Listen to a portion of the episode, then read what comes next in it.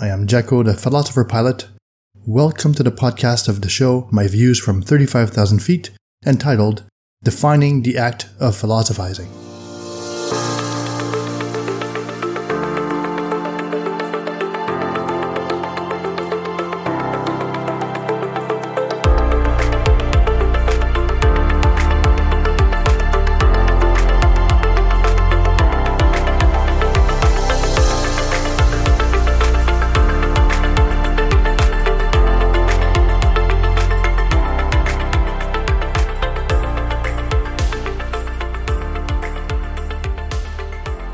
Before we philosophize together, as I've invited you to do at the end of the Philosopher Pilot's introductory podcast, perhaps we should first address three questions that I believe are paramount, which are, what is the act of philosophizing, why philosophize, and finally, how can we philosophize?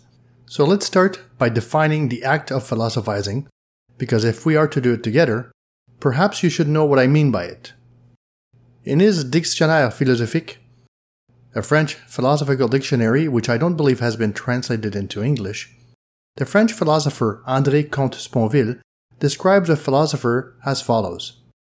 It is someone who practices philosophy, in other words, who uses reason to reflect on the world and their own life in order to become wiser or happier. He further describes the act of philosophizing as follows. I have sometimes defined philosophy or the act of philosophizing even more simply. To philosophize is to reflect on one's life and then live it based on those reflections. Not merely that one should be satisfied with introspection or egocentrism, but rather, to reflect on one's life is to think of it as it is here and now, certainly, but also within society, in respect to history, and in reference to the world we live in. And to live it based on those reflections is to take action, as much as one can, as much as one must, because failure to do so results in being subjected to life rather than in charge of it, remaining a perpetual dreamer. Reflecting on one's life and living it based on those reflections. What a beautiful way André Comte-Sponville has of summarizing the act of philosophizing in its simplest expression.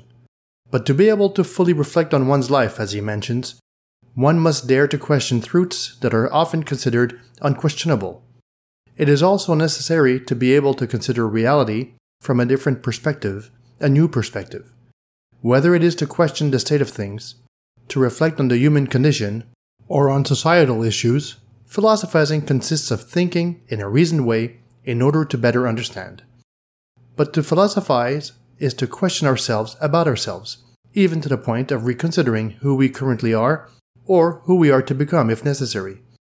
To philosophize is an exercise that we seldom undertake, as it can be destabilizing, but the beauty of it all is that it is possible for anyone who wants to philosophize to do so, because to do so, one must call upon two faculties that most of us possess, that of reasoning and of thinking. In the same work quoted above, André Comte-Sponville illustrates the relationship between philosophy and wisdom by writing the following. Philosophy is the doctrine and the exercise of wisdom, not a mere science. Philosophy is for man an effort towards wisdom, which remains forever unaccomplished. End of quote. This quotation contains two essential elements, namely, that the philosopher aspires to wisdom, which he will never attain, and therefore that his quest is never-ending. And as for a definition that one would attribute to the word wisdom, here is how Nigel Warburton addresses it in his book A Little History of Philosophy, when he quotes Socrates. Wisdom for Socrates was not knowing lots of facts or knowing how to do something. It meant understanding the true nature of our existence, including the limits of what we can know. End of quote. So in summary, philosophizing is a quest limited by that which is possible for us to know, with the ultimate goal of becoming wiser in order to be happier, and this throughout our existence, as this quest is endless. So is philosophizing something we can learn to do? According to André Comte-Sponville, philosophy is not a science, nor a gained knowledge. It is not one additional knowledge, it is a reflection on all of the available knowledge, and that is why, as Kant, a German philosopher, said, one cannot learn philosophy, one can only learn to philosophize. Considering this last statement, it seems obvious to me that, unlike disciplines such as science, mathematics, or history, philosophy is not a discipline that offers a unique answer to every question. Moreover, philosophical thoughts evolve over time. We can therefore read and be inspired by past and present philosophical currents, but the exercise of reflection remains ours to do, in spite of everything, according to the times we live in. And therefore, contrary to the mathematics or science, which state elements and notions said to be immutable, at least at the time they are transmitted, philosophizing can potentially generate as many answers, or variants of the same answers, as philosophers who reflect on it. So, philosophizing can certainly be learned, but it cannot be taught, and we can only learn to philosophize on our own. To philosophize is an aptitude that we are called upon to develop as we read, as we discuss, but especially as we reflect. And this learning could not be done at school, since there is not only one way of thinking, there is not only one way of doing. Philosophizing is unique to each and every one of us. So learning the way Socrates did. Many consider Socrates to be the father of philosophy as we understand it today. That is to say, the father of moral philosophy, the branch of philosophy and more precisely of practical philosophy, which is concerned with the implementation of morality itself based on ethical reasoning.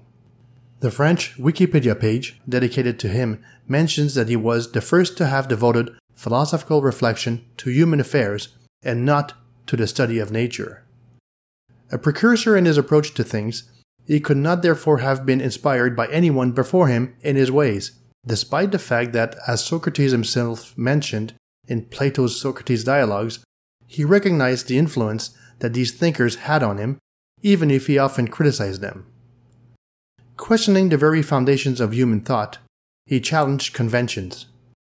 Unlike the sages of his time who shared their wisdom with anyone who would listen, Socrates preferred to get his listeners to reflect rather than simply provide answers.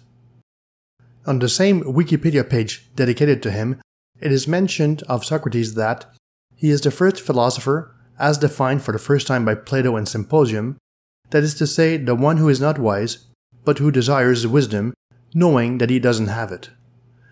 This is what differentiated him from other great thinkers who preceded him. To this day, many consider that there is the pre-Socratic era, recognizing the impact that he had on ancient philosophy, and which is still relevant today. Therefore, although Socrates exhibits a certain wisdom, just like the great thinkers who preceded him, he was more a philosopher than a sage. So since Socrates lived more than 2400 years ago, this goes to show that the act of philosophizing is anything but new. Many after him followed suit. And as mentioned before, anyone who is able to think and to reason can learn to philosophize. So all that remains for us to do then is to learn to philosophize by ourselves, just as Socrates and others after him did. It's up to us. But even if we can learn to philosophize, is there a reason why one should? In the next podcast, I will answer that question, while in a subsequent podcast, I will address the question of how to philosophize. So once we've demystified everything, you'll see that it's not rocket science, and we'll be able to philosophize together. In closing, I'd like to mention that for those who are interested, this podcast is also produced in French. To access it, simply go to the website lepilotephilosophe.com. Otherwise, I invite you to visit the Philosopher Pilot site at thephilosopherpilot.com and discover the 3 distinct podcast shows as well as the blog section there. You may also want to subscribe to my newsletter to be informed about new podcasts or publications. Finally, if you like my writing and my podcasts, let those around you know by sharing them. It would be greatly appreciated. Till next time for another Philosopher Pilot podcast.